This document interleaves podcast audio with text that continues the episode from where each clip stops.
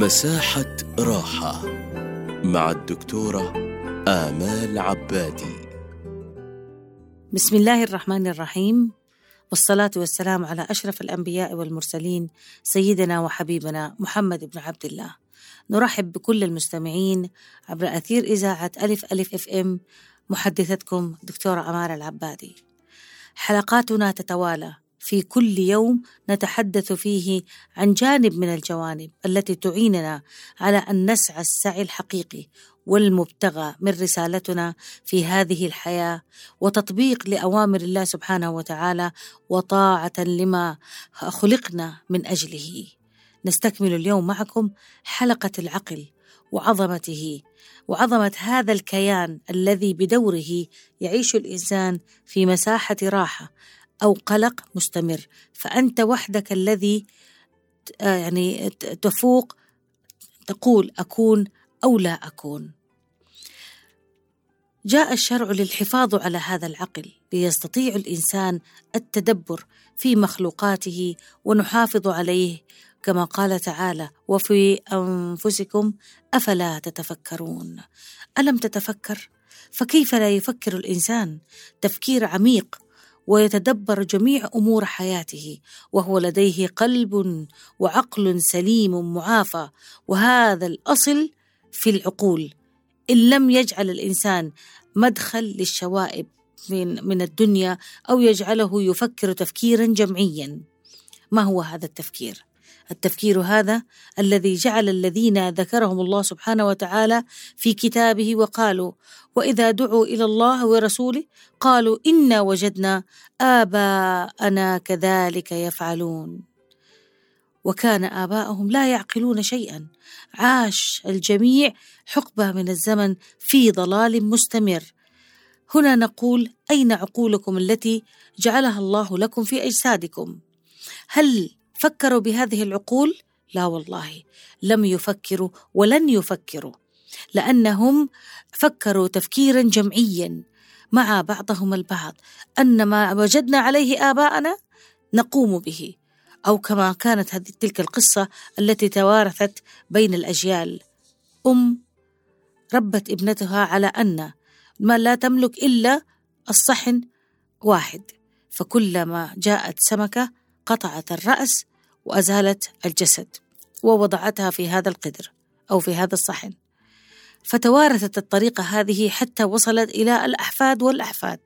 وعندما سئلت هذه المرأة قالت وجدت أمي تفعل ذلك وعندما فسرت مسألتها وجدوا أن الأم كانت لا تملك القدر الواسع لطهي هذه السمكة فكانت تخرج الرأس وتفصله عن الجسد حتى تكفي. وجدنا عليه آباؤنا. الله سبحانه وتعالى عندما رزقنا هذه العقول ورزقنا لها رزقنا إياها لنفكر ونتدبر الأمور ونجعل نفسنا في بحث مستمر رغم أن سيد البشر كان يعيش معهم. وكانوا يرونه ماذا يفعل وماذا يقول. وكانوا فرحين بهذه الشخصية العظيمة وهذه الأخلاق والعقلية ورجاحتها وكان يستشار. حضوره كان له كيان وكان له وزنه وكان الجميع يذكرونه بالخير والعظمة وقوة الحضور. لكن من ما بدأت الدعوة تنصل الجميع عنه. سبحان الله. لأن آباءهم رفضوا هذه الدعوة فرفضوا ابنائهم لهذا كانت عقولهم لا تفكر إلا بما يروا من الآخر. وكان الجميع يذكروا يعني يذكرون الرسول صلى الله عليه وسلم بكل خير. رغم ذلك لم يجعلوا آه، عقولهم تفكر في هذه الرسالة. سبحان الله. لو لو نظرنا إلى حياتنا الآن لوجدناها تسير في بعض الأمور في الحياة مثل ما كانت عقولهم. هنا نعرف أن الجميع الذين عاشوا في تلك الفترة أو في في هذا الزمن لم يفكروا. ليش؟ لا يحاولوا أن يرهقوا نفسهم بالتفكير. عايشين في منطقة راحة. يعني وكأن العقل خلق ليرتاح. العقل لا يرتاح أبدا.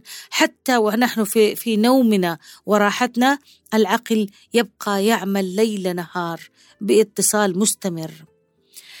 فهم جعلوا نفسهم آه، في راحة. من التفكير بل عملوا مثل ما عمل السابقون رغم أن الرسول صلى الله عليه وسلم كان يدعوهم بالتي هي أحسن.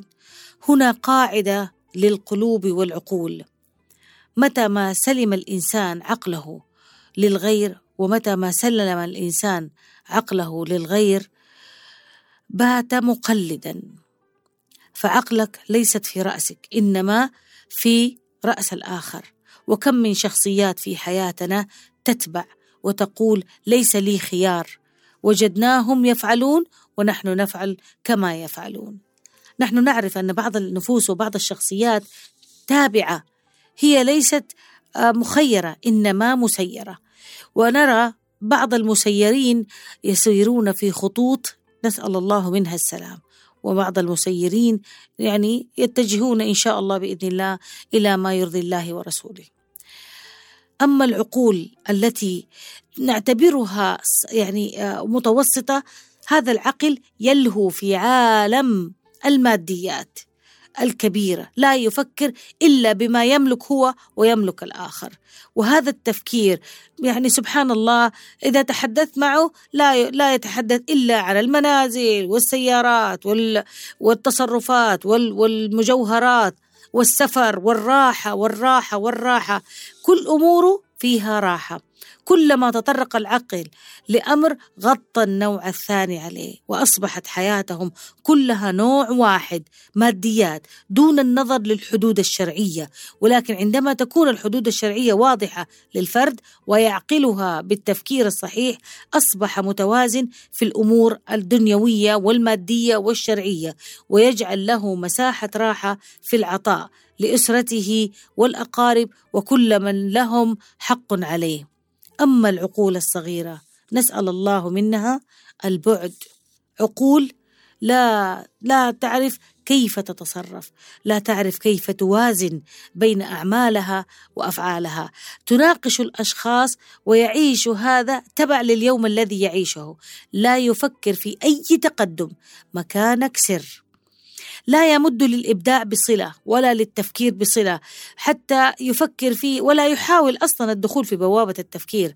هذا معروف بين المجتمعات يلهو عقله بما يقال من الأشخاص ومراقبتهم والقيل والقال وما لديهم ولا يجد نفسه إلا في وسط وحل من الأشخاص الذين ليس لديهم نقطة في تفكير على من هم حوله؟ أو ولا يفكر في تقدم الأمة ولا يفكر كيف يطور أسرته ولا كيف يربي أبنائه. فضاعت حياتهم ضياعا.